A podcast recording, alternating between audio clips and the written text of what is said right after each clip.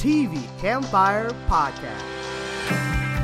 I was like, yep, okay, so you win for the week. We're here. I hate to sound like a broken oh, record. Oh no! We're fans. It's one of the best things on television. Oh! All right, we got you a whole different Oh, level. no, you didn't. We talk TV. That was the best scene ever. Like that I- uh, blew me away. it was absolutely amazing. I just couldn't believe it. Welcome to the show. This is podcast number 528, and I'm Livia, your host. And this week we have returning guests. Hi, I'm Tom. I chair the communication department at Palm Beach Atlantic University in Florida.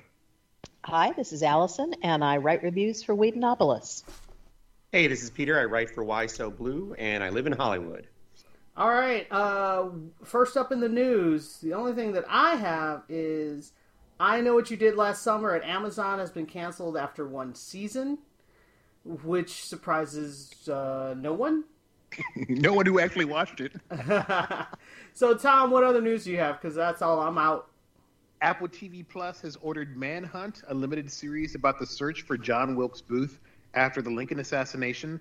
Tobias Menzies from uh, The Queen seasons three and four as Prince Charles is going to play Edwin Stanton, Lincoln's war secretary. And it's the first project from Monica Beletsky's overall deal with Apple. She was Emmy, Emmy nominated for work on Fargo. Warner Media and Viacom CBS are exploring the possible sale of a significant stake in the CW network. Stay tuned. Uh, HBO has announced that White Lotus season two has cast Michael Imperioli from The Sopranos for season two. His character is going to travel to the resort with his elderly father and his son, a recent college college graduate. Chris Noth has been dropped from the And Just Like That finale. He was supposed to have a cameo. Not anymore. Um, Award winning comic book writer Ed Brubaker has joined the staff of the upcoming animated series Batman Cape Crusader. He's attached as head writer and executive producer alongside Bruce Timm, J.J. Abrams, and Matt Reeves. Netflix has announced that Pakistani star Humayun Saeed has been cast as Princess Diana's friend, Dr. Hasnat Khan, for The Crown Season 5. Uh, Rita Wilson is going to guest on Paramount Plus's 1883 after her husband Tom Hanks cameo in episode two. And by the way, it's a it's a hit, as is uh, the mothership Yellowstone. Uh, and PBS has announced that All Creatures Great and Small has been picked up for seasons three and four. And that's all I got. Alrighty, uh, let's start off with the shows. Since we've been away for a while, uh, we I'm trying to we're gonna pick up where we left off with some of the shows. So some of these shows they're like, yeah, we finished that last month. Yes, I know we did too. So let's start off with uh, the Wheel of Time finale, and you're like, Wheel of Time? How long ago was that? Yes, it was a while, but uh, now I'm trying to remember what the heck happened in the finale of Wheel of Time, The guys. boring white the boring white dude was confirmed to be the chosen one. The Well, they dragon said that in the end of the last episode. Yeah, but we know for sure, and I don't know. I yeah, I know they're following the book, but man, I just wish they had cast that part better. I will say, the Yeah, finale, he's really boring. I thought the finale was actually pretty good because they did some surprising things. They killed characters that I was not expecting. Uh, characters that are in like four or five more books. Uh, some of, uh, especially Loial, the guy who uh, is the big kind of ogre kind of dude. Uh, he gets stabbed in the gut and killed, and I was like, wait, that dude's in like a bunch of more books, and they totally killed him. I Really, was- I because I thought that it was kind of odd that they would kill off a character like that after developing him so much. Yes. and that is in, that that is bizarre that they would just suddenly off him after doing that, and and especially if it doesn't happen in the books. it does not. that's that's weird. Does That is resurrection weird. happen in this uh, fantasy not, world? Not, not, not, re- not, not after he's like if he's dead for a couple minutes. No, he's he's gone. I don't understand how they're gonna do certain other things without him because his. I get his main thing that he does is he leads them through the ways, but without him, they cannot travel through the ways anymore. He is their guide. You, a regular human, cannot go through those. You know that mystical ways. Those portal things. those portals. He's the only one who can lead them through. And so I was like, uh, they just killed him? What? And then when it looked like they killed Nynaeve, I was about to throw things at my television because she's super important. Yeah. and she obviously did get revived. She got revived She's not dead yet. Yes, but I was Went for a I walk. was freaking out. I will tell you, I was freaking out when Nynaeve looked like she was dead. I was like, no. don't kill, don't kill off all the characters of color. so uh, yeah, so Nynaeve thankfully is not dead. Um, but I did like that bit where they were all cha- all the women were like channeling each other and they burned. It shows basically what happens if you use too much too much power and you're not strong enough to use the power. You literally spontaneously combust. Yes, you burn up from within. Um, that's a very that was a very visual way of showing it, but that is a lesson that you you guys who are watching need to understand is that depending on how strong you are de- determines how much power you can actually channel. And if for some reason you end up channeling more than you can handle, it will kill you. So that that was a very visual important lesson. Um, what's uh, the other thing is uh, so book one is called. Oh wait, what's it called? No, the Great Isn't it just the two. isn't it just the Wheel of Time? No. Uh, da, da, da, da, da. I just read it. I'm blanking on it. See, Peru's not here. I fall apart. But book two is called The Great Horn, and, or The Great Hunt. And what I'm gonna spoil a little for you guys is that, uh, and they did it a little differently, which is you know like it shows those guys uh, move the throne and they start digging and you're like, what the heck are they digging for? And I was watching him. I was like, oh, they're gonna get the horn. And he was like, oh, that makes sense. So that that big chest that they dig up and then the bad guys steal from them, kill everybody and steal from them, has the horn of Valere in, inside. So I'm super excited about that. Though they haven't explained to you guys what it is, but I already know what it is. So uh, that's very cool. That happens at the end of first book, beginning of the second book, and they kind of put it together. So I thought The, that was uh, cool. The first book is called The Eye of the World. I just looked it up. Thank you. The Eye of the World is what uh where they were going, where uh Rand and Moiraine were going to fight the, Sauron. Yeah. yes, where they were going to fight Sauron. But I like the actor that they have to play the villain. I thought he was pretty good. Well, he's good and he's actually threatening, unlike some of these shows that you hear about a big bad and they cast somebody who's not threatening at all. Yeah, this guy was scary. I thought it I thought it was good casting. Okay, what's the deal with um uh second lead of the show, the Asian dude who's Oh, like Lan? the body So what? Lan, What's the deal with him and is it Moiraine? what do you mean? Because He's her warder. He's her warder. Right, but what exactly is the nature of their relationship? I mean, They have they have a metaphysical bond that connects them, so they feel each other's emotions. They feel each other's like he can always track her, know where she is, except that she cut him off when she went running in with Rand, so that he wouldn't get endangered with her. Um, right. I was just wondering about his little fling with the with the other good-looking. Yeah, know, they really they're not in a physical. Lan and Moiraine are not in a physical relationship. Right. Well, I, I figured since she was having a thing with her, uh, making goo goo eyes at her, you know, friend girl, girlfriend, whatever. Uh, the Amyrlin, the Amyrlin seat, yes. So, But um, I, I mean, I'm obviously shipping um, shipping the uh, you know the the two of them. The warder, yeah, the warder and Nynaeve, which was Nynaeve. partially why I was afraid Nynaeve was going to die. I was like, oh my god, can't do that. Uh, because that They're the two hottest people on the show. You have to get them together. and also that relationship goes for a while. So I was like, what? No. But okay, I've spoken enough. Anybody else any thoughts? Peter, you haven't Yeah, said I- anything? Oh, oh, Allison, go ahead. No, no, I just I, I just found it very anticlimactic. And I, you know, there there is the problem which we've talked about before of, you know, the the guy who turned out to be the dragon is incredibly dull. And the fact that we, uh, they, they, you know, the most interesting thing about the episode to me was actually the cold open that they had, where they show. oh, the uh, original Oh, dragon. the birth. Although you know, the, No, no, no. That, that's they- the that's the original dragon. Uh, three thousand they- years before. Except that in the scene they refer to him as the dragon. That is incorrect. Born Yes, as that- well. that is which incorrect. was weird and very confusing. It's like, wait a minute, he's he's he's not the original either. He he, he But- is the original. He is he is he is the he is the guy who broke the world. He is Hmm. the dragon. He is the person that everyone is referring to because he is the one who broke the world. However, I get what they're trying to say, which is this cycle has gone on a lot. So he is not he not he has original also done this cycle several times, but this version of him is usually referred to as the dragon because he's the one who broke all the continents.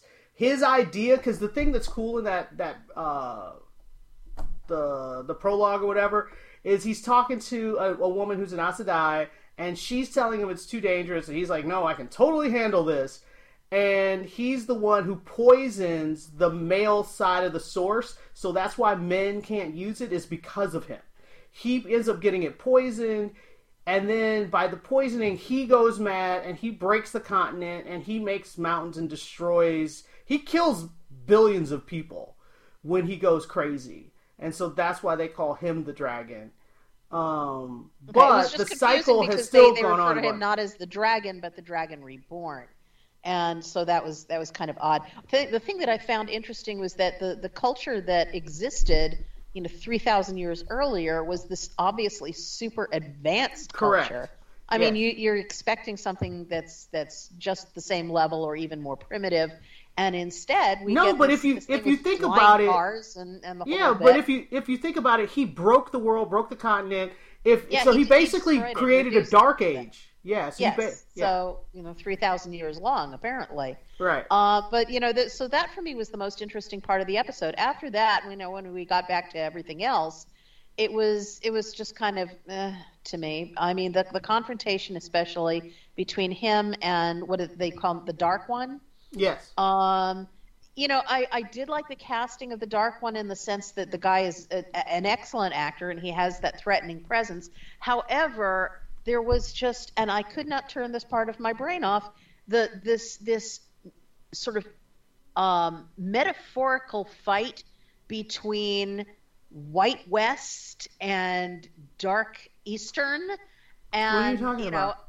Uh, because the, the the the actor who they cast as the Dark One is very obviously Middle Eastern, and it just turned it into this kind of it just curdled it in my mind into this I- really racist kind of fight. I between I would two. totally It's disagree. by depicting the dark side as being something non-Western, and that I- just. I, mean, I, I totally disagree mainly because they've had a various amount of casting. All the good guys, all the other good guys are of various descents. So, and also in that vision, his girlfriend is obviously not, and the baby is obviously a mixed child. So I did not see that at all. Um, especially because the yeah, casting it's- has it's- been what we're looking at is a fight. If they are, if, if these two characters embody the two sides, we're They, looking at no, a but they don't embody the two sides. another That, that- they, they don't embody the two sides. The whole point of the fight. Okay, but wa- you're saying that from someone who's read the book. I'm just no, looking at but what's I, I'm saying screen. I'm saying even in the moment, the whole thing was they're not embodying the two sides because uh, Rand has to decide which side he's going to be on anyway. So he's not of the good side. He could easily be the dark because the more he uses the power, the darker he goes. So it's not that he is the ultimate pure version of the power. He's not at all. It's it's a question of which way is he going to go. And this is the first conflict where he's had to decide which way he's going to go. He is not the embodiment of good at all. Does that mean he's going to pout and sulk more? It means that he's actually going to go a little dark. They're they're going to the more he uses the power, the more crazy he becomes, the more dark he becomes, So he's going to pout and sulk more. or do evil things. So, but uh, yeah, a I pouty, didn't see that at all. way.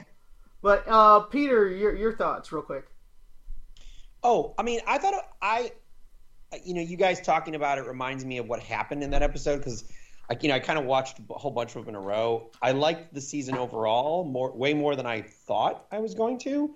Um, but as far as the actual finale, I agree with Allison that I really liked this, the kind of futuristic setting of the opening. That I was like, oh, I didn't, I didn't see that coming. Like, so I thought that was pretty cool.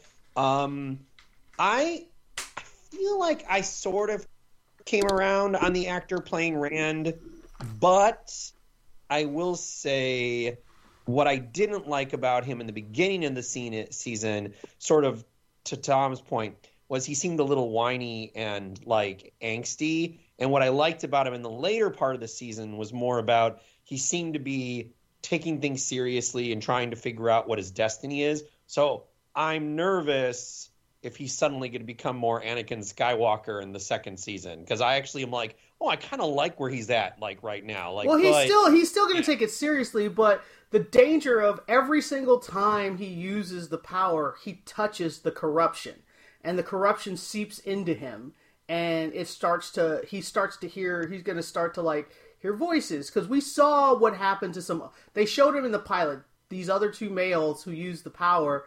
Or actually, they we thought it was two, but it was really one guy but he had an imaginary guy next to him talking. And then when we saw the other dude that claimed he was a Dragon Reborn, he had people around him talking to him and and influencing him, and that's part of the going crazy, going nuts. And the more you use the power, the more you get influenced by these voices in your head as you literally go insane.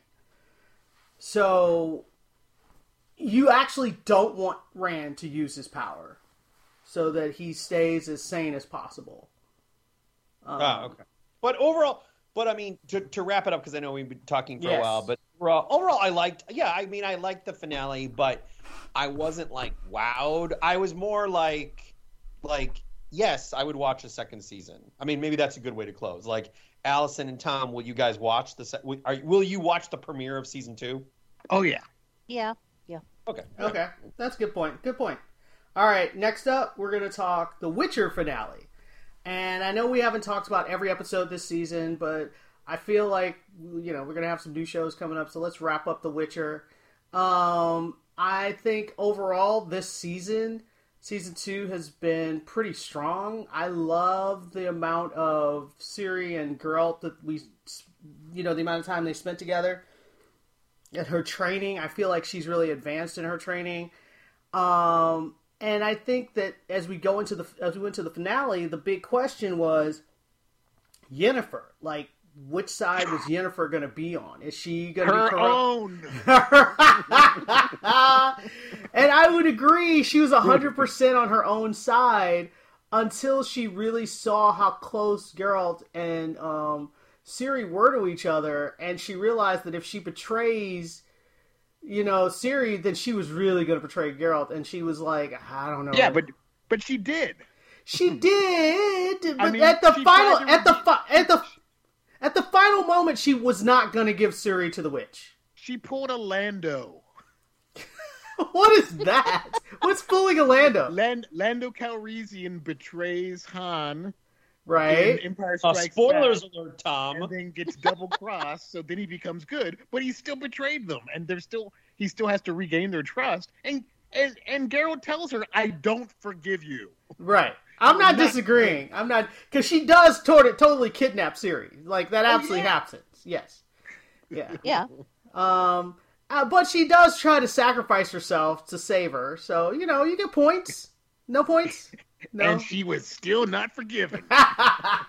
Um, Nope. I would like to say though that um, I think I know that Tom has always been Tom and Allison. I think have been hard on the actor who plays. Well, maybe not hard, maybe just accurate on the actor who plays Rand in Wheel of Time. I will say Yes. that it is interesting because Witcher Two, season two, you basically have another young character, Suri, who might something she might turn evil or something, you know, because everyone's like, she's the bringer of death, she's terrible, uh, and everything. And I will say that it's a credit to the actress that I think she pulls that stuff off better Yeah, than the Rand definitely. actor Oh yeah. does. Yeah, yeah, yeah. Um, definitely. like so when she's possessed by the by which which I guess is like an alien. We thought it was like a weird witch in a hut, but we find out Right. it's really from it's another really this- planet. yeah. yeah, it's, it's Other- from other dimension planet or or Yeah, whatever. she she comes from another reality, basically. But I actually thought that the actress playing Suri pulled that off pretty well. I was Yes, like, yeah, I was like, it's pretty threatening, and you are, you sort of understand why it's like, uh, maybe they do have to kill her, you know. But but we don't want, but I don't want them to kill her because I really I like Suri. I was like, no, I don't want them to, but man, she's really powerful now. So I thought that worked pretty well. I would actually say though, yeah, my biggest weakness for Witcher is, I, I, I and again, and then I guess going back to performances. I'm not quite sure if, if it's the actress playing Yennefer or it's the character of Yennefer, but I get a little tired of her kind of. I'm only for myself, but I do love Geralt, and I got to do the right thing. But I've, I'm like, uh, like I guess she to me is the. I'm not. She's the weakest part of the show for me. But yeah, Geralt and Suri and her training, all that stuff's great. Like, so I really like the season overall. So, Uh, Tom, Allison? Allison, yeah, Allison, um, go. just I well, you know, I, I, I pretty much have the same uh, thing to say. It's well, I, how about thought this? They wrapped it. Well, what what do you think about the the singer guy? What is his name? Yeah, Jaskier. Oh. He's fine. I mean, Did we know that his patron is um, the dude from Game of Thrones? What Wait, what? his- what do you mean his patron? His patron, the dude that he's working for. What dude from Game of Thrones? What? yeah, who gained Game of Thrones? Graham McTavish is the actor's name. Oh, that's not his patron. No, we don't know that. Say what? We don't know that. Yeah, we do. How do we know that? Because it was in the last scene. It's like we've got our person right in place. Smash cut to Jaskier. Huh? No, I guess that's true. Yeah, Yeah, I, I I- guess- yeah, but I still trust him. I don't think he's gonna betray them. Yeah, I don't Well, think. No, I don't think still- so at all. That song mean, he's he- saying, he- I don't know. He's got some issues. Well, he has issues Well, with yeah, Yennefer. but he he The doesn't like. romance is over. His issues stem from the fact that he considers himself to be loyal to people who who really, you know, ha- weren't loyal him. to him, right? So yeah, exactly. But you know, I I think he's his thing is that he really does care about these people, and he cares about uh, Geralt, and and and he wants to to prove himself to to them. So I I don't think he's going to turn against them at all. I I do have to say though, whoever decided that that weird wig on his head this season oh my God. god! should be What lined up up against the that? wall and shot. Why? What There's no was that? reason. There's no Yeah. reason. None. Plus- he is plus perfectly points for fair. that great was that red for? leather jacket, but minus more points for that terrible wig. Yeah. Oh, God. yeah. That pointless wig. What was? I, I just kept wondering why is he wearing Yeah, a I wig? Does he either. have it shaved off at some time? Do they? Do, Yeah. Does it disappear? I- I, I- I have no clue what that was for. Yeah, because I hadn't seen Okay. season one in a while, so I was like, I was like, why does he look different? Is it the hair? I was like, what's going on It's with the that? bad Yeah. wig. I just Yeah. looked it up. Dijkstra is the character played by Graham McTavish, and he tells the sorceress owl to find the bard because the bard's benefactor deserves to be paid back.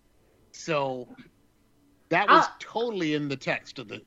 It totally. I'm in the not text saying I, I totally missed it, but I'm not. I'm just saying I don't believe he's going to betray Geralt. No, He I would don't throw. He would throw Yennefer under a bus. Oh, well, he would Yeah. drive the bus and run over a couple of times. I have one. Um, I have one problem with the finale. It's I call shenanigans on. We get the flashback of her dad and the reveal at the very end that dad is not so dead after all. Oh, I hated that. Yeah. yawn, I'm yawn, yawn. Yeah, I they they should have laid that in a couple of episodes before that. Yeah, That's Well, like on I think- Smallville where they introduce a new kid at school who just happens to be the freak of the week. yeah. Well, no, they, Yeah, I I mean, you, you did. Uh, well, let's face it. We've met the dad before. You know, he's But the one who's a hedgehog guy.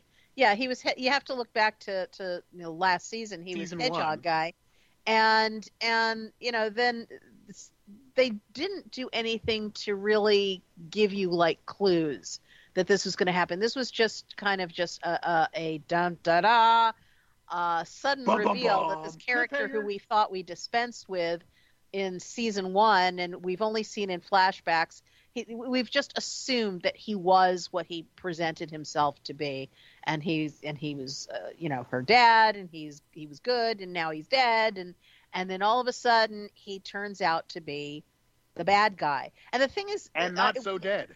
and no, no, not so dead at all. But um, and it does make you wonder what happened to mom and how. Um, Yeah, but I, yeah. I mean, I will say the whole time that they've been, they were talking about the um, the the big bad character, uh, we never got to see him, you know, and they, they they kept talking more and more ominously about who this guy is, to the point where you have to assume because they never show him that he's going to turn out to be someone we've seen Right. and it starts to you know if if you really think about it, it it's a process of elimination well who could it be of the people we've seen um who you know maybe we think is dead or maybe not or who we didn't pay much attention to and so it's a surprise in that sense i don't think it's a sense that you know we we needed to be given a ton of clues ahead of time it was supposed to be a big you know, never thought of that reveal. And I think that they handled it okay as far as that was concerned. Yeah. All right. Yeah. Well, we'll see. I'm holding my judgment till next season, but we need to move on. We need to move on. Uh, next up, we're going to talk about uh, the rookie, and it just came back.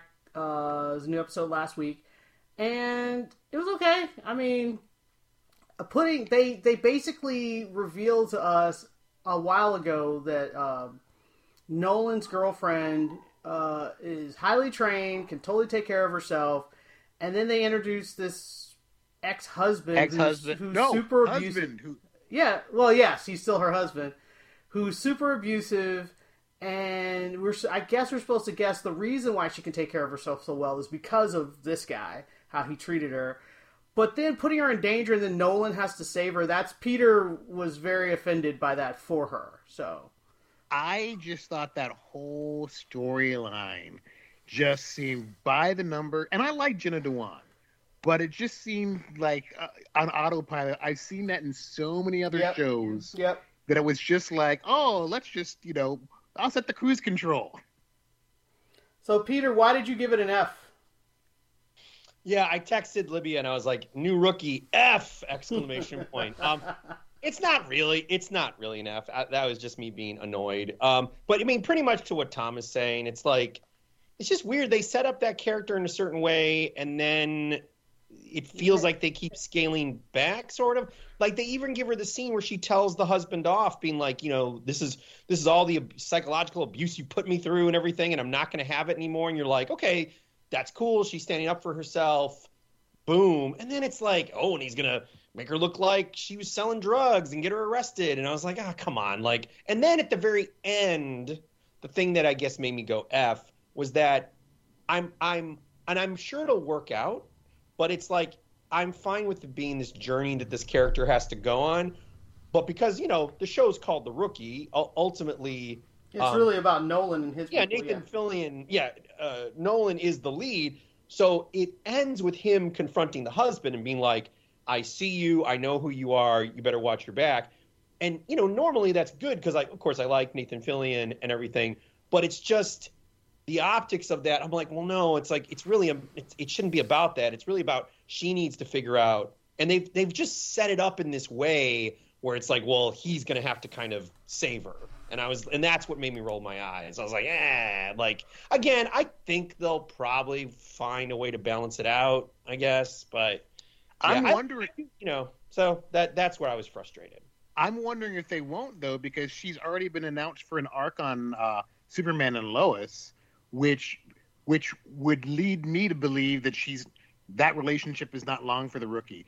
I just I'm a casual viewer of the show, but it seems like they have a yes, you can't you can't attach your your you know heroic leading man down too much, but it might be refreshing if they actually let him have a long term girlfriend instead of always giving Yeah, the true. relationship a fatal flaw. Because this is season four, but how many and they always stunt cast these roles too.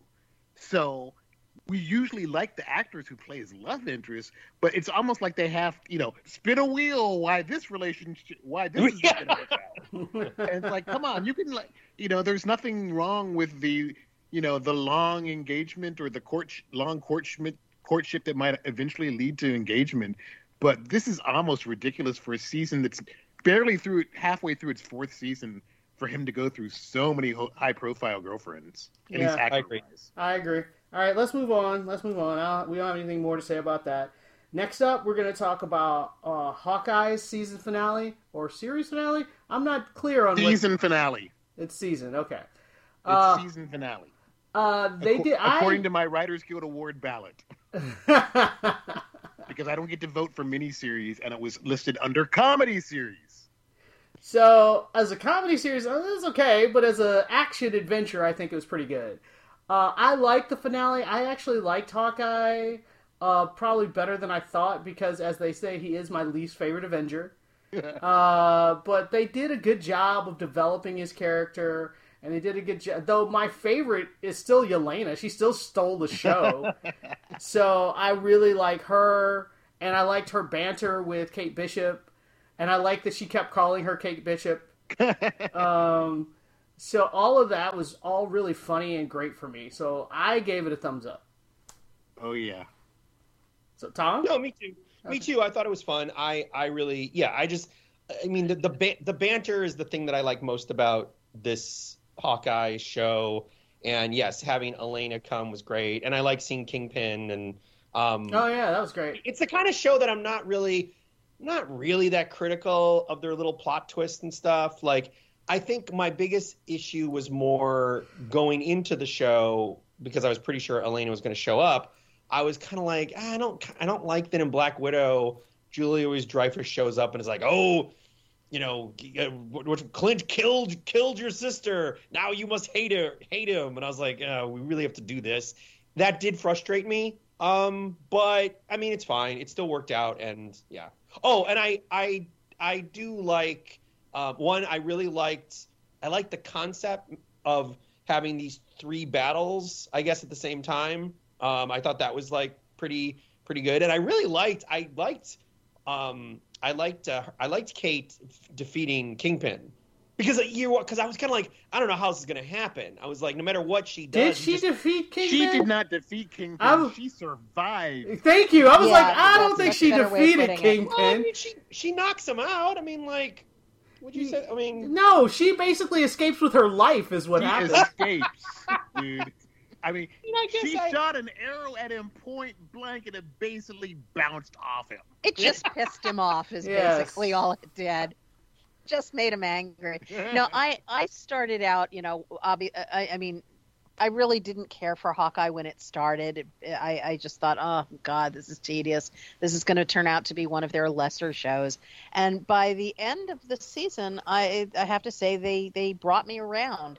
Um, I started to really like the relationships between the characters. They humanized everybody really well. They gave a lot more to Hawkeye than than they have in the past um, grounded him more. You know, brought up they've brought up his family before, of course, but mm-hmm. I think that the, you, you felt more invested in it this time. And the relationship, of course, between uh, Clint and Kate was just really nicely done. So I, I, by the time it actually ended, I really, it had gotten to the point where I really liked the characters and I really liked the show. And I think they handled all the action sequences wonderfully. And of course, Yelena was was fantastic. More of her, please, next season. Um, the only thing that I really uh, could criticize is that it was six episodes, and it it could have been double that length. I think to really expand the characters and and get into the relationships. Um, I was disappointed that it was that the season was as brief as it was. I think they could have done more with it. Um, so yeah, I, I, I really uh, ended up liking the show and thinking it was one of their better efforts. Piggybacking off what uh, Allison and Peter have said, part of the quote unquote Marvel formula is we're using movies to set up TV shows and TV shows to set up movies. And so sometimes those setups are really clunky. Mm-hmm. You know, mm-hmm. like that, like the post-credit scene of Black Widow, which solely exists to say that Yelena will return in Hawkeye um, and, and, they're going back and forth. You know, the whole, you know, that uh, Spider-Man: No Way Home came. You know, the the, the post or the mid credits, I guess, post credit scene springs out of WandaVision and will lead into Multiverse of Madness. So, as one um, as one uh, pundit in an article I read a couple years ago for a research paper, Marvel has brought television to the cinema in terms of the storytelling aesthetics.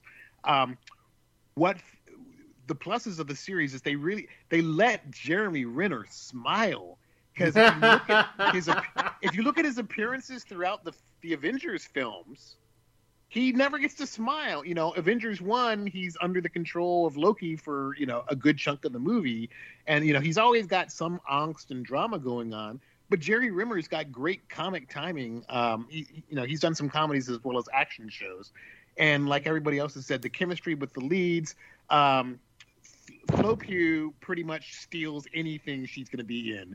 If you saw the uh, the Greta Gerwig Little Women, she totally takes that film from everybody else. Oh, she's It's great like- in that. she yeah. she's just she's just amazing. I'm hoping we get Young Avengers or at least more of of Kate the Bishop and uh, and Yelena. Th- th- th- that elevator scene just made me laugh. it's like don't don't, and she pushes all the buttons.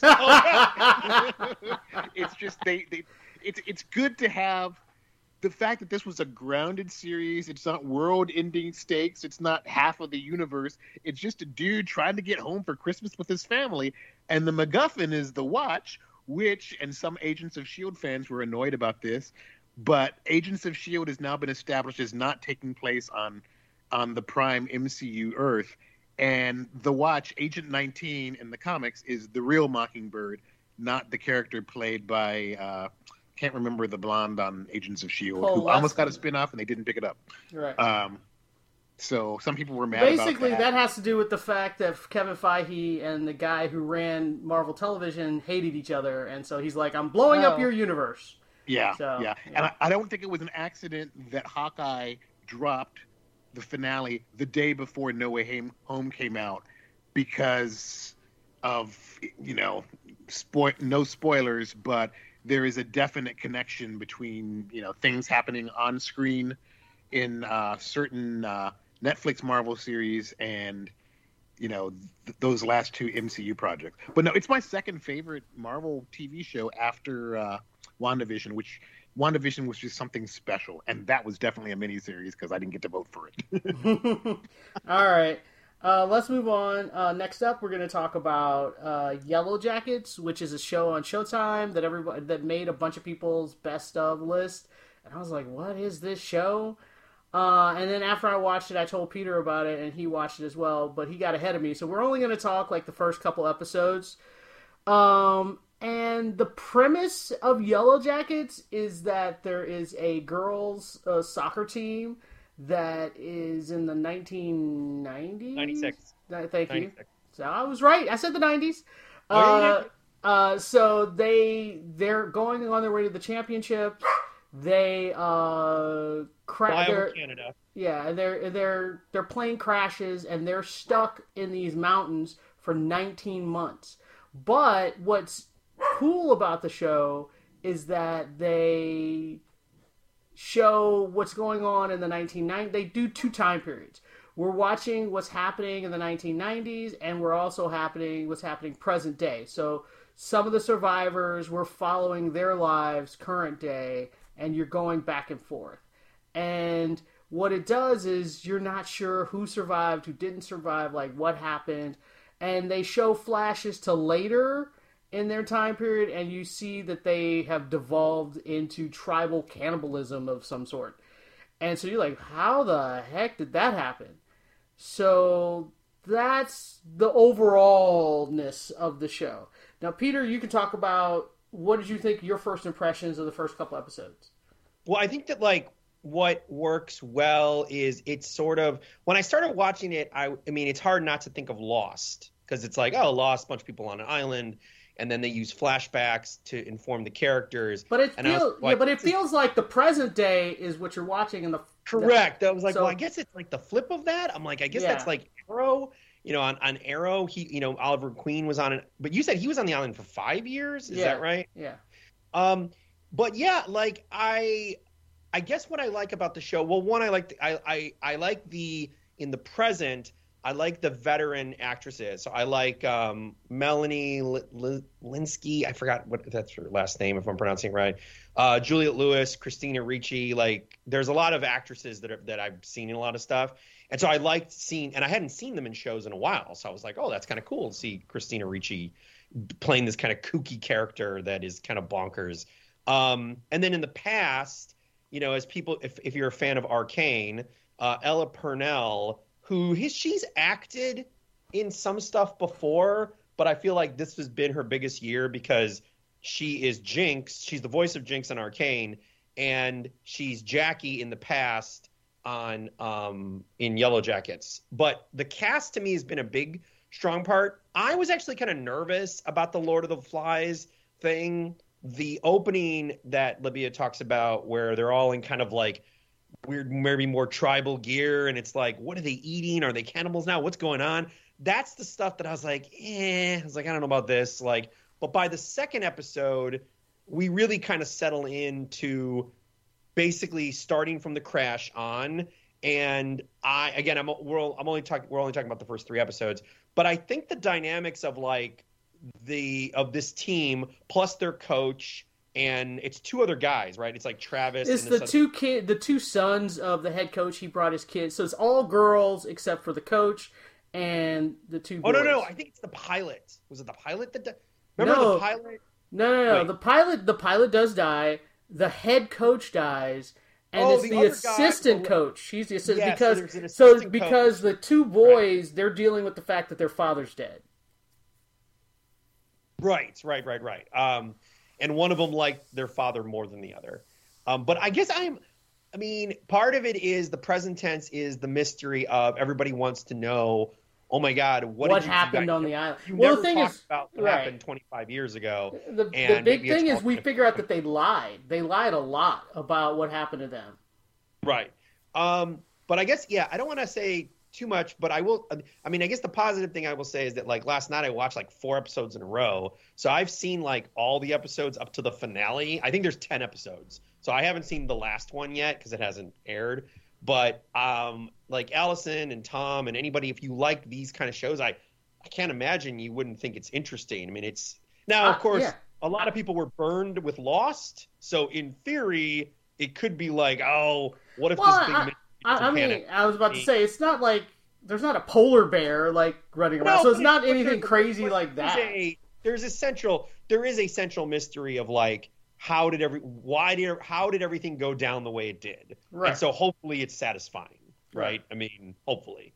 Um, but yeah, I I really enjoy it. I just I'm I like the style. Also, I think that you know most of us on this podcast we're old enough to remember you know the 90s and stuff. So like the music, all the music and the clothes and stuff is and you know it's kind of nice. Like I I like seeing that era represented, you know, in in a kind of different because it's not really cartoony. It's not like it's not a comedy, but it's like you know these characters that are really into, you know, there's a part where a character finds a, one of their journals and it's like their favorite favorite albums and favorite movies, and of course it's all like '90s stuff and like you know it's fun. Um, but yeah, I really like it. I'm I am very much enjoying it. I I hope it you know. Uh, I hope they they uh, what is it land the plane? What is this? Yes, that is what Houston says. Land the plane. Yes. Yeah. Although so you I- know, on this show the plane did not land well. It's crashed, but- Go I will say that I agree with you right now where I am with the story. I'm enjoying it. Uh, I like the present day. A l- sometimes I like the present day better than the flashback, so it depends on what's going on. So I like, I, and I think both stories are pretty strong, which usually doesn't happen.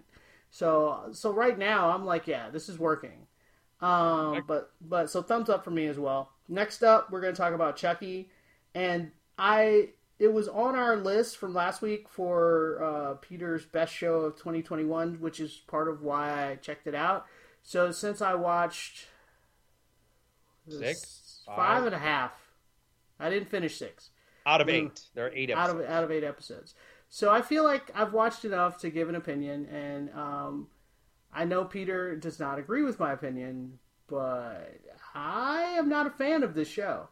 Um, I will say I will say the good. How about that? I'll start off with the good, which is eventually, not early, like by episode four or five, I kind of start to like the middle school kids. Their acting's not great because they're they're they're kids. They're not the best actors, but I start to feel like there there's a sweetness to them that I was like, oh, okay, I I kind of I kind of can appreciate them, and I I kind of liked how they turned characters who were enemies into at least allies. I would not say they're friends, but I would say they're at least allies in that they eventually all are like, you know what, we should probably kill Chucky. Uh, it just, I think it took too long to get to that. For I mean, I get that the kid was bullied, but I guess they're supposed to make me think that it's the same idea. If you bully a kid too hard, they show up at the school with like a gun, and then this instead this kid shows up with a murderous doll and tries to kill the people who who bullied him. But I have no sympathy for that kind of character. Um, I so him actually ordering Chucky to kill this girl, I was like, no. And also, Well, wait, he's ahead. more nudged. It's more Chucky's like, let me do it, let me do it. He doesn't think of it himself, to be fair. It's more Chucky being like, come on, I should kill her, I should kill her, let me kill her. And he kind of eventually just gives in. It's not, I wouldn't say he comes to Chucky being like, you need to kill her for me. He doesn't do that. Oh, that's true. But I still, I'm just, I, I'm just saying that our level of someone should be murdered for for their actions are different. Uh, you were like, yes, she bullied him. He should totally kill her, and I'm like, no. she's, she's terrible. For the I'm not part. saying she's a good person because she's not. She is Uh. the the lead girl is not a good person at all. And but I will say that once you get rid of her whole insecurities, because her parents basically dote on the child that that is special needs, and they ignore her entirely. And so when you see her home life and you see what's going on with her, you kind of understand why she kind of rages Sure. out. Sure, So everybody has something going on. You know what I'm saying? That does not mean you should be murdered. That that is literally we had an argument about this. I mean, I, I, well, see, and this is where, this is to me where I think the division, and I guess we can move into the negative for you. I think this is to me, this is where the line is of like, um, and again, I don't know what Tom and Allison's line is for these kind of things, but I, I guess for me, I feel that my what you see as bloodlust or whatever my my bloodlust or whatever for a certain type of show i guess i i try to go with what i think the tone of the show is. Obviously if we were watching a show like euphoria and like which is supposed to be more like realistic teenagers or something no murder does not come to my mind. But on a show like chucky which one of the things i really like about it is that the uh, creator don mancini who also made the movies, he's really constructed one consistent world. He hasn't re- that I know of. He hasn't really retconned anything in the 20 years that he's been doing the movies and the shows. And if you're a fan of the movies, which I know you're probably not a, a person who likes that kind of stuff, like that's part of the fun of those movies. Is it's a murderous doll who's a psychopath and he kills people with funny lines. Well, and, Like, and, and that's the thing we argued about. Chucky was like, I totally didn't kill the maid. I was like, dude, we watched him kill the maid. He was like, well, Chucky, Chucky totally said he didn't kill the maid. I was like, dude, he killed the maid. Yes, And- I wanted at that point to think that maybe Chucky. I was like, well, maybe Chucky is trying to sort of be like Dexter, where he's only going to kill bad people. No. I thought that was an interesting thing. Like that is No, not the direction. That is the not show. the case.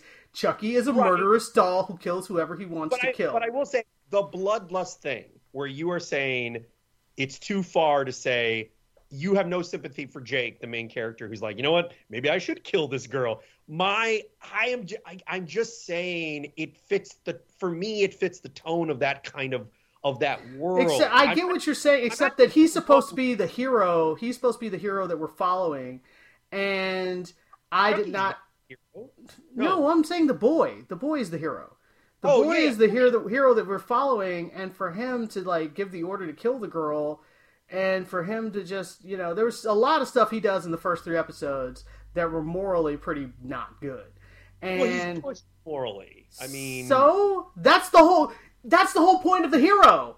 The hero the hero is a hero because like- he stands up and he does not do bad things. I mean, And ultimately, he ultimately by like episode 4 or 5 he's like, "Oh, Yeah, maybe maybe the- I shouldn't kill people." the right decision. Yes, he does. He does I mean, make like- he does eventually make the right decision. I'm not arguing with that.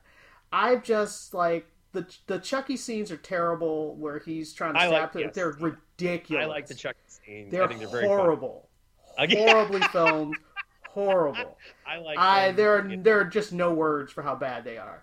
So that's Yeah, all I'm going to say. I'm done. I don't want to talk anymore about it. Well, I, I- give I- this a, I give this two thumbs all the way down in the dirt, and All right, Peter well. likes it.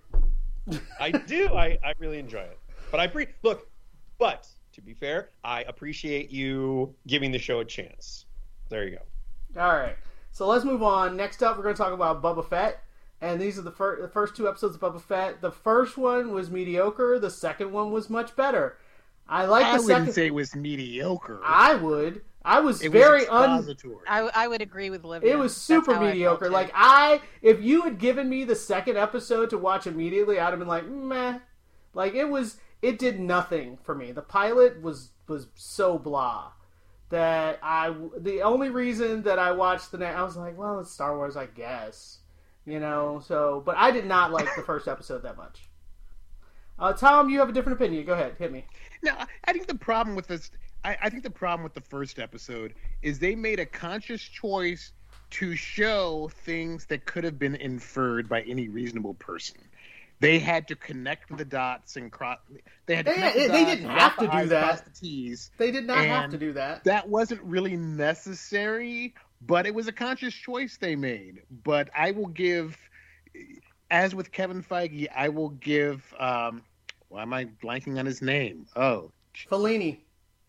no, um, the um, uh, the writer, the creator, Jon uh, Favreau. I will give him a lot of leeway in with these shows. So, uh, but yeah, episode two was And by the way, it's more Fellini. It's Favreau and Fellini, both of them together. Because Filoni. No, Filoni. Favreau created the show. Filoni executive produces it with him, but Favreau created the show and wrote the first two episodes. well, they should have played them as one episode because together the second episode works. I don't think the first one does. So. It's Yeah, interesting I to see kind of so many people, you know, giving, you know, seeing one episode, giving the series a thumbs down. It's like, Well, I think the first one is a thumbs down. Honestly, no, but I, the thing is, I would not give the series a thumbs down based on the first episode, but I have to say, you know, when I first saw the the premiere episode, my feelings, and I was really excited to see this too. I really wanted to see the show. I loved all the stuff that they did in the Mandalorian with the character. Um, so I I was you know had high hopes, and then I my feelings when it when the first episode was over was. Yeah. Meh. Yeah. It's- yeah. it wasn't horrible it didn't it didn't offend me it wasn't bad but it was just sort of there and and i think partly the brevity of the episode worked against it um, because it just felt like i'd sat through nothing It, there was no impact there was no anything i felt like well we just kind of wandered around and did stuff for like a half an hour and now it's done and if this is what the series is going to be i don't know you know whether i'm really going to stick with it but I'll certainly give it another chance. And I'm glad I did because by the second episode, it was much better. I think they gave the show, first of all, it's almost double the length. So they gave the show a chance to breathe. And they got into into the character and the details and by the time they were done with with episode 2 I actually felt invested in what was going on uh, and and I think that, that they did a much better. I think they would have actually been better served if they had run the first and second episodes together as back one to back. big Yeah. premiere. Yeah. Because there's so much more to episode two than there is in episode one. Honestly, it's just episode one is just too short. It's not paced very well, and as as Tom pointed out, it go it just hashes over things that has has been fan wanked for for literally decades. um, so it's it's like saying it, basically it was it was an episode devoted to to them saying, yeah, you know all those fan fiction ideas that you had about how he escaped. Well, they're true. They're canon now. They're, they're canon. Aren't you glad you you you you asked? So um, yeah, it's uh, it, it wasn't it, there just was not a whole lot of there there. But uh, like I said, I I am hopeful that the rest of the series is going to be more like episode two, and um, if they do that, then then they got me as a viewer because I really enjoyed that second episode. Tom, do you have any insight on why uh, Boba Fett wants to become a crime lord? No, I think we're going to find out why. What's fascinating, I had a, I talked a little bit with my with my bestie from grad school about this. What's fascinating is I want to be a crime lord, but I want to be an ethical, honorable crime lord. I think you're misunderstanding what the words crime lord mean. and everybody else is like, "What part of crime do you not understand?" Right. Um, for me, the the secret weapon of the series is Temuera Morrison. I mean, the dude is good Mhm. because I have not been. Boba Fett's been one of those characters again, like Allison said, for decades, for literally forty plus years. There's this, there's this, been this cult of Boba Fett from his, you know, from the from the the animated short from the from the Christmas special and his brief appearances in episodes five and six. And now that we're getting fleshed out, and then we see the man behind the mask, Morrison is such a great actor, and it's you know he's embodying this character, giving him depth, and he's interesting. And second to Jennifer um, Jennifer Beals, and I'm sorry when they when they went in and they were looking for the assassin, I was thinking maybe she hired them, yeah. but she had no idea, by the way, when she filmed the fil- the first episode what it was for. Which I'm like, how does that happen? But yeah, I'm I'm I'm I'm in for the ride. My one quibble is, and I blame this on J.J. Abrams. Ever since Lost, it has become a valid teleplay construction that you can spend, you know, a good chunk of the of the episode in the past as well as in the present day narrative. And a, I've been over that narrative. I've been over that construction for years. So they really need to, you know, I almost wish that they kind of put all the flashbacks together and then let them have this present day story because flashbacks can be difficult to do because they, they bring your present day narrative to a screeching halt and i believe episode two ended in the past which was an odd choice for But I. I, I will actually say the flashback stuff was better than the stuff in the past, so I was happy for it. It was really good. mean in the present Oh yeah, the the no, the stuff in the past was better than the stuff in the present. Is that what I said? right right Yeah. but i think the stuff in the present could be good too but yeah it's right just- now, I'm not sold on it. I don't know if I believe it. The stuff in the past was fantastic, but the stuff in the present, I'm not sure about. oh and Yeah, well, they Ming-Na haven't uh, as- established enough of what's I- going on in the present for you to really feel the stakes that are involved. Yeah, I mean, I, I almost feel like what stuff what works so well about the I, I understand Tom's criticism, like because I get frustrated with that too, which is what I was worried about with that show with the show Yellowjackets.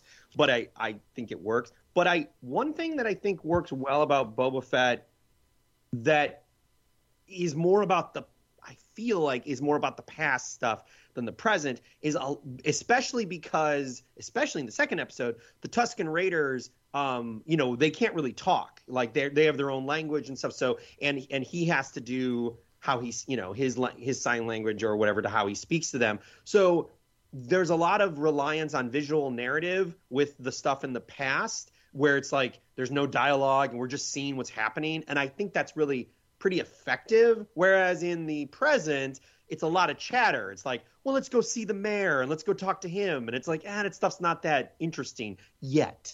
So that's why i say the past works better for me. The other thing too um I, I don't know if it's if it was Temuera Morrison's idea or anything, but you know he is uh you know he's a New New New Zealand actor who who kind of got his breakout in the '90s. Um, the movie Once Were Warriors, which was very Mhm. much about Great- New Zealand great movie. Pride. Yeah, great movie. And so the end of this episode is very much about seeing um, kind of really going into the culture of the Tuskens. And so I really liked that. I was like, oh, I really like this dance and everything. Like, so yeah, all that stuff's pretty good. But I agree with everyone else. Yeah, the first episode, it's just yeah, it's barely. It really feels like a 15 minute like thing. It, I don't know. It's barely anything. But All but right. yeah, second episode sold me. We got to wrap it up. We got to wrap it up. I see. I see you, Tom, but we got to wrap it up.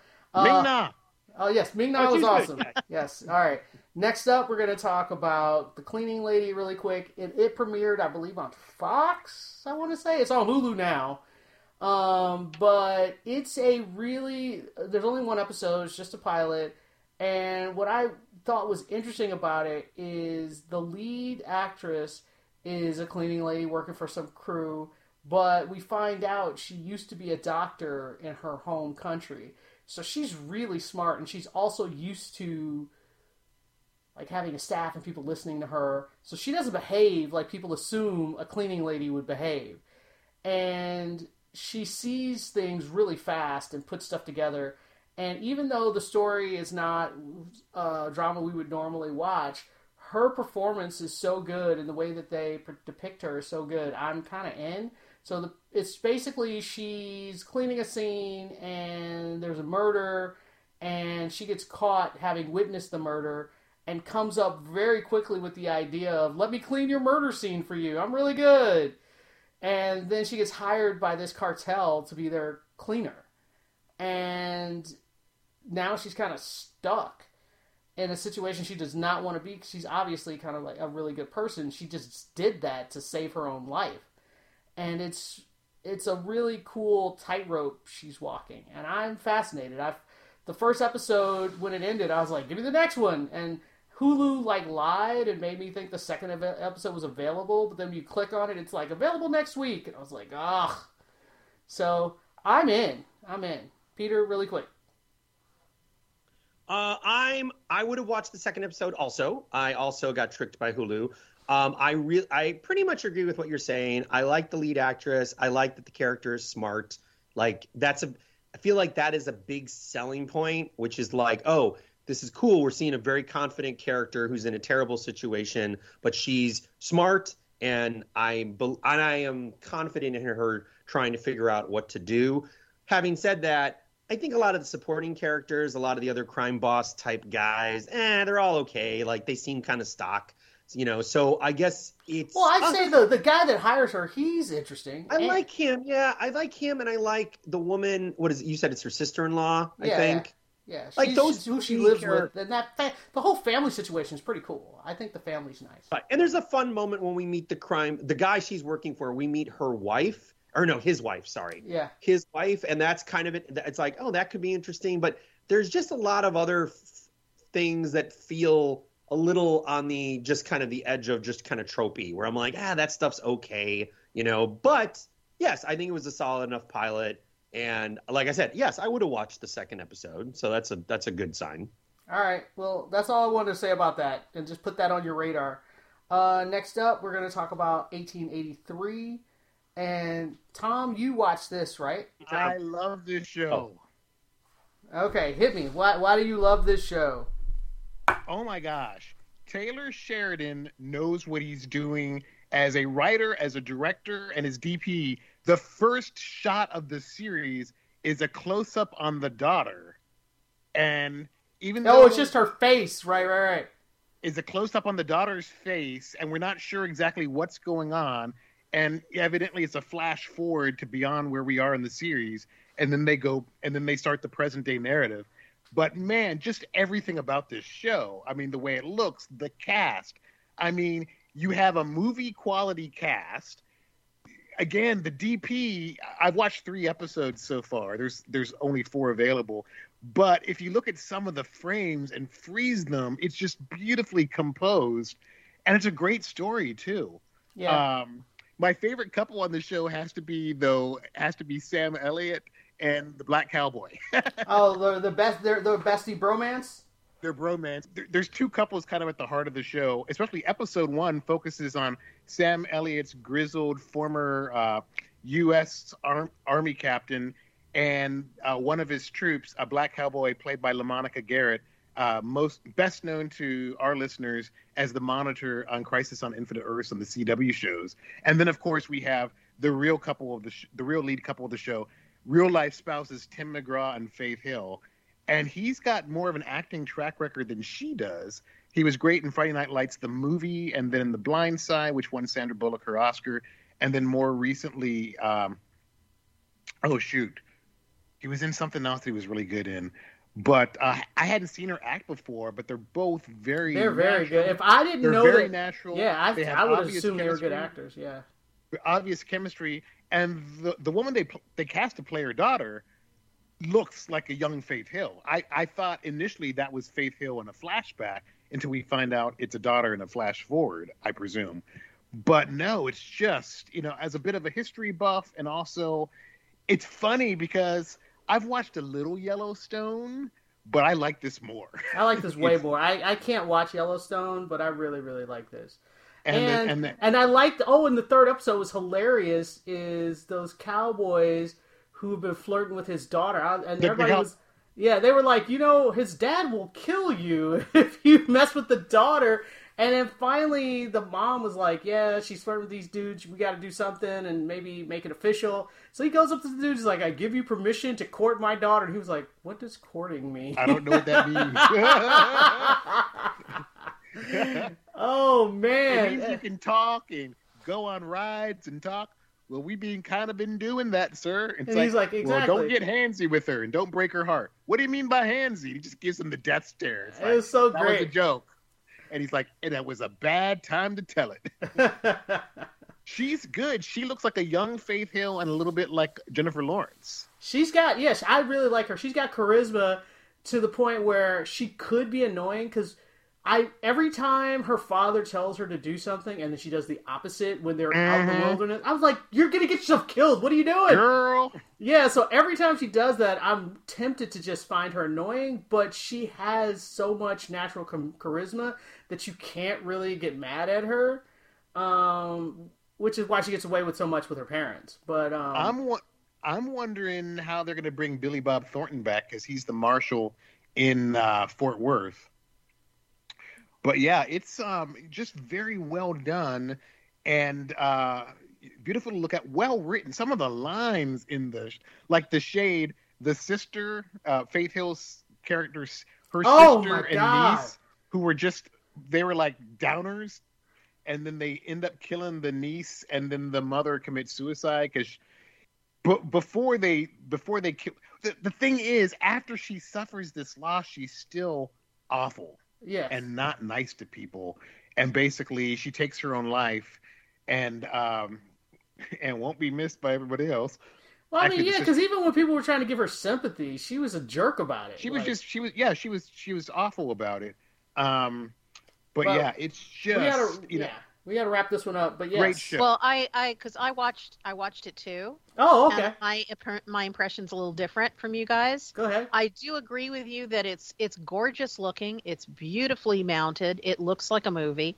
Um, all the production values are incredible, and the cast is is great. i sense a big um, butt coming yeah, there is a definite big butt coming. Um, I guess it comes from the fact that I am not drawn to westerns at all. I find most of them tedious. A western has to be really different. It has to have something special, um, like a Deadwood or a Hell on Wheels, to really take my attention. And this is not that. This is this is just a rote western to me. It was so much so that I actually fell asleep during the second episode and woke up just in time to see the kid get shot. And all I could think was, "Oh, good." Um, and I mean, to be I- I- fair, that was pretty much my reaction too. So yeah, well, you know, we're we just between her and her mother. Those are two characters who are not going to be, who literally are not mourned by anyone, even in the show. Um, but I, it's, I just, it's not that it's bad. I'm not going to say. I mean, if you like westerns, um, then yeah, you probably are going to really enjoy this. And I mean, it's got Sam Elliott in it, and it's you know the cast is great but it's just it's like a million other westerns just just done you know with a, a lot more money than usual but i i just found it very boring it, it was it's not something that i am anxious to see more of I thought it was interesting that we do get the we get the flashback in at the beginning of episode two with the Tom Hanks cameo, and we find out, surprise, surprise, that Tim McGraw fought on the losing side of the Civil War and spent three years in a Union prison, Prison. camp. Yeah. Yeah, and And- and see that that that introduces yet another trope that I personally loathe, which is taking a character from the South and who who you know, I mean, these were scummy people who vote who, who fought for slavery and making them the hero. And I, it's glorifying the Confederacy, and I hate that with a, like a burning white hot intensity I and wouldn't I, I think that at this at this stage we should stop doing that.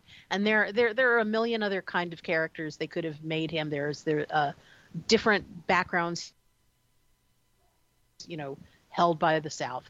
It's it doesn't it they they didn't have to go in that direction, and I really hate that a lot. It I did not it make me like his character. Yeah, I was like, I it, that that didn't bother me at all. So I mean, thought it was will- can I- interesting- oh, sorry. Oh, sorry. Go ahead, Peter. Well, no, no. I, you know, I, I liked it. Um, I've only seen the pilot. Um, I didn't, and it's funny because Allison, I will say, I didn't really care so much for Yellowstone because I thought that show felt a little too embracing a more what I would see as kind of like conservative or South ideal. I see what you're saying about Hollywood has a history, especially in the beginning of westerns, that sort of like take the Southern belle, the Southern like a, a nostalgic view of. It, of- it glorifies the Confederacy, Thank and there's a I- long I I, did, I, did, I did not feel like- like that at all. Though. I But- didn't but get uh, that at all. Okay, but It- go, it- Peter, Peter, Peter. Let Peter Okay. talk. Oh, I guess I just felt in the pilot, so I have not seen more than the pilot. But I thought the Tim McGraw character, at least from what I've seen, he doesn't seem to be espousing he, those beliefs like, oh, you know, we should have won. Or like, in fact, I didn't even realize that until you said that. That I was like, oh, I guess I didn't know that about the character. What I like about this show, and I guess I'm in the middle, whereas I there are some westerns I love. There are some westerns that I'm kind of on Allison's side where I'm like, ah, they're okay. I feel like we've been seeing so many, like since Clint Eastwood's Unforgiven, there have been so many what we what are now called like revisionist revisionist Mhm. Westerns Revisionist. that are more brutal and stuff. And I think this show definitely has some of that brutality and everything. And it sounds like what Allison is saying is that it's like it's still somewhat for her harkening back to before Unforgiven. So again, so I guess I'm in the middle on where on that, but I thought it was a good pilot. Like again, Uh, yeah, like- I thought it was great. It's well, it's well acted and Yeah. all that kind of stuff. But we got to wrap thought- this up. We got one more show. We got one more show to talk about. We got to wrap this up. We, can, we can't keep on it uh, any longer. Sorry. Um, so we got our last show we're going to talk about uh, is The Expanse, and it's episode four and five. We only have one episode left, and for the life of me, I have no idea how we're going to wrap up this season. We'll find out next week what we think about the the series I have, I finale have a theory. But uh, I don't share it because I tell me you, you can seal it in an envelope. I don't want to get spoiled, even by your theories. I'll, I'll text it to everybody before Friday. Okay, cool. Um, but yeah, Yeah. I think that the last two episodes were very good episodes in and of themselves. Like they were very solid, especially episode five, the conversation with Drummer and Naomi. Avasarala! Well, that too, but I liked I liked uh, Naomi and and um, drummer, Drummer. having that personal conversation. How she felt betrayed by Naomi, that she didn't lose as much as she lost, and just like it's like, are we comparing losses now? Like all of that was really really good, and and obviously her conversation with Avasarala was fantastic as well. But uh, and I like the fact that uh, what is the son's name? Philip. Philip, he finally can. I think he can finally see the flaw in what he, what his dad's plan is and what he's doing, and I think he's finally seen it and acknowledged it. I don't know what he's going to do about it, but uh, hopefully he's done flip flopping back and forth. We can fingers crossed on that. Uh, Tom, go ahead. What did you think? Oh, I love both episodes. But just in praise of Cara Gee, though, man, that whole. But she has those two conversations almost back to back between Naomi, between her and Naomi, and then her and Avasarala. By the way, that's a conversation that a lot of us have been waiting for for multiple seasons. Right. But um, just she's she doesn't get enough credit. I, I watched the behind the scenes and with her first scene in one of her early scenes in season two, I think it was, they were looking at the dailies and they thought, oh, she's really stiff, until they realized, oh my gosh, she's playing English as a second language because when she's with Naomi or the Belters, she's very fluent and spontaneous and things we don't think about. So she's a smart actor. But man, and poor Amos, Amos, Amos is like, what the hell am I doing here? Because freaking Cap could have ended this all, and Yeah. what the hell? Um, I just love that there are so many strong female characters on this show with agency who are not who don't need to be rescued by any man. I'm talking to you, rookie. but uh, who t- who can take their destinies in their hands, and then you have two of these characters confront each other, and one of them is like, "Why do you have the charmed life, and you seem to flip flop your loyalties, and I'm getting totally screwed, I'm, I'm, and I'm going to end up having to make this deal with basically the devil."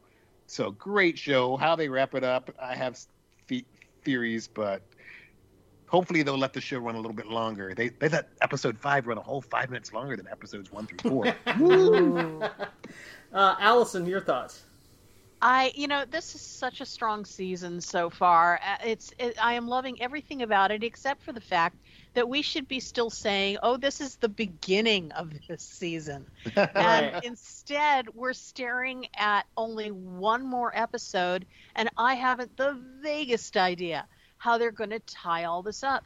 There is literally a, a, a line in this in the most recent episode where uh, Holden is looking at the information about the uh, the ring and and what's happening with ships going through it. And he says wow this is a much bigger story than what's going on with with Marco Inaros.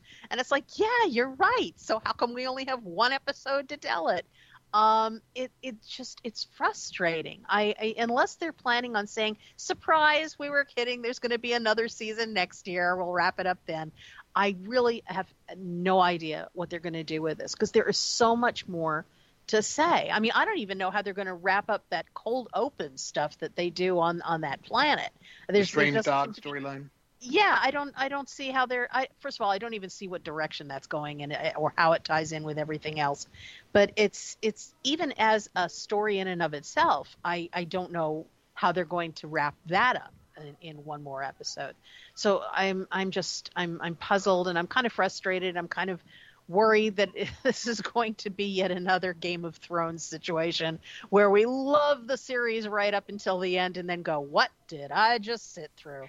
I don't. Uh, I don't think so because the authors are on the writing staff. I just checked. I according to IMDb, the finale is 65 minutes, which is a whole 20 minutes longer than you know than most of the episodes this season. So, Mhm. But they do have a lot to wrap up. I Uh, think that I mean I saw amount of wrap up. I saw an article saying how they were saying that this is the opposite problem of Game of Thrones, which is that Game of Thrones basically tried to do all this story and they were rushing through everything. And they were saying this season feels like they're not rushing at all. They're go like Allison just said, they're going at the pace thinking like they have 10 episodes. Like you said, it's like, Yeah. oh yeah, this is a good episode. This is a good mid mid season episode. It's just weird being like, wait, it ends next week? Like, how's that possible? Like, I that's what's weird. My only the only criticism I have in the which is which is a which is a choice that they're making because it's the last season.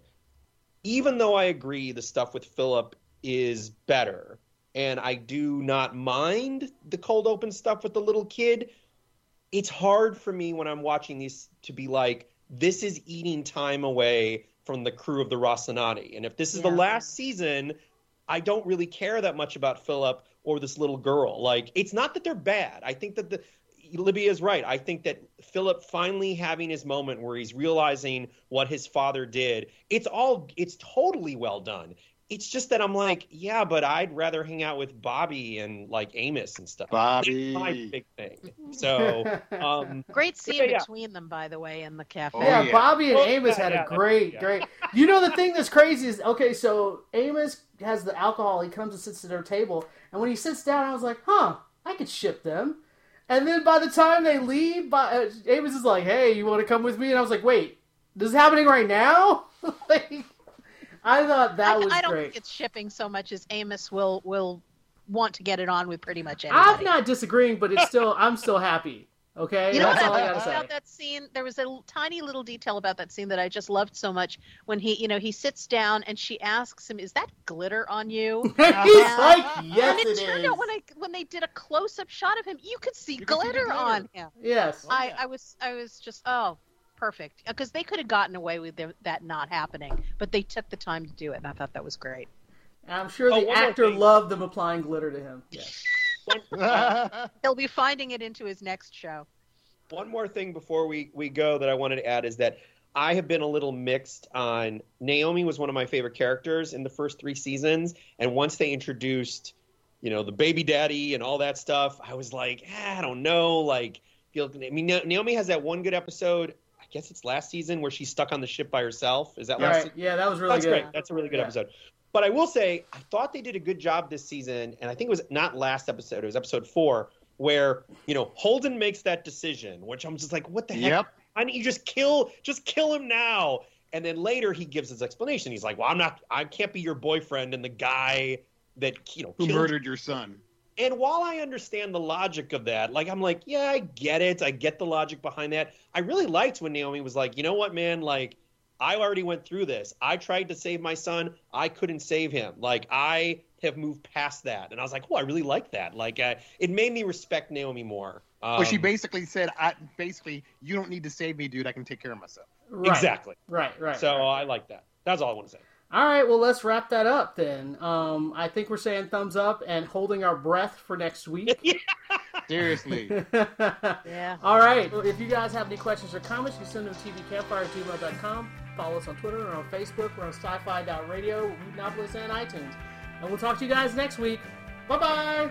bye bye. Bye. Later.